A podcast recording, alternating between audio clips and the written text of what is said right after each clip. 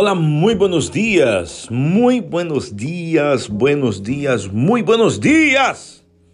Como levar? Como está você? Tudo bem? Como ha começado seu dia?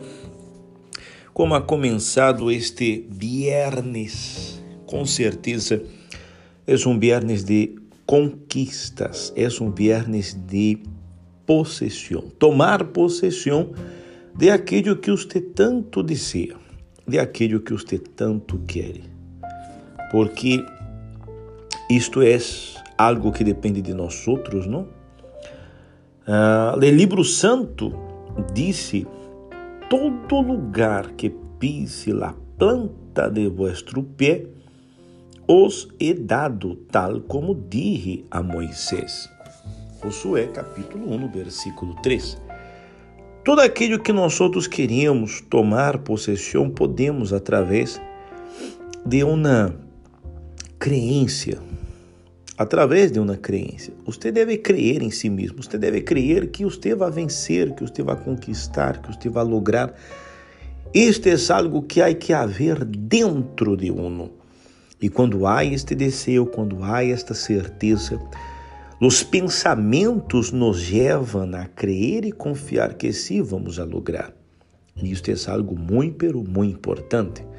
Porque se você quer vencer, se você quer lograr, depende de lo que você traz em sua mente, em seu pensamento. Por isso, você deve ter a consciência, a crença que hoje você vai vencer, hoje você vai conquistar ok?